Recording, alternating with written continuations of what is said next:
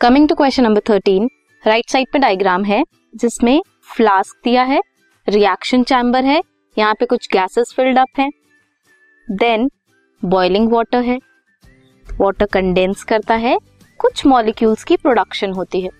इस पूरे सेटअप पर कुछ क्वेश्चंस बेस्ड हैं, हमें वो सॉल्व करने हैं। पहला है name the different gases contained in the flask. इस फ्लास्क में कौन कौन सी गैसेस हैं? Used as an experimental setup by S.L. Miller. ये S.L. मिलर का एक्सपेरिमेंटल सेटअप है। इसमें जो फ्लास्क है इसमें कौन सी गैसेस फिल्ड हैं ये बताना है।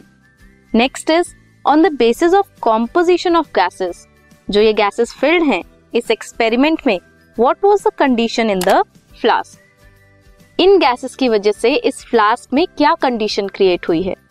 Next is write the conclusion drawn from this experiment. ये जो पूरा एक्सपेरिमेंटल सेटअप है इससे क्या कंक्लूजन ड्रॉ होता है, हमें क्या पता चलता है ये बताना है। सो सबसे पहले गैसेस कौन कौन सी हैं?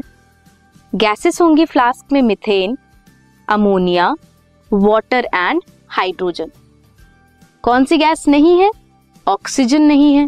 मेन गैस इज ऑक्सीजन, वो यहाँ पे प्रेजेंट नहीं है। तो एनवायरमेंट कैसा बन जाएगा फ्लास्क में? एनएरोबिक या फिर एनऑक्सीजनिक। ऑक्सीजन नहीं है यहाँ पे, तो एनएरोबिक कंडीशन क्रिएट होगी। क्या कंक्लूजन ड्रॉ होता है? That life comes from pre existing non living inorganic molecule. यहाँ पे आएगा inorganic molecules and chemical evolution lead to the formation of life.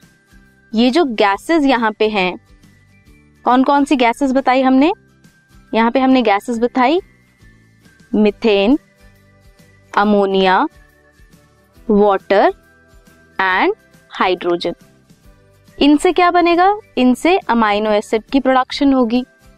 क्या हुआ? इनऑर्गेनिक गैसेस हैं, इनऑर्गेनिक गैसेस से अमीनो एसिड्स बने जो क्या हैं? ऑर्गेनिक मॉलिक्यूल्स हैं।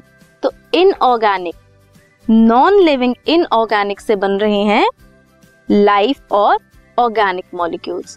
सो इससे ये कंक्लूजन ड्रॉ हुआ। This was question number 13।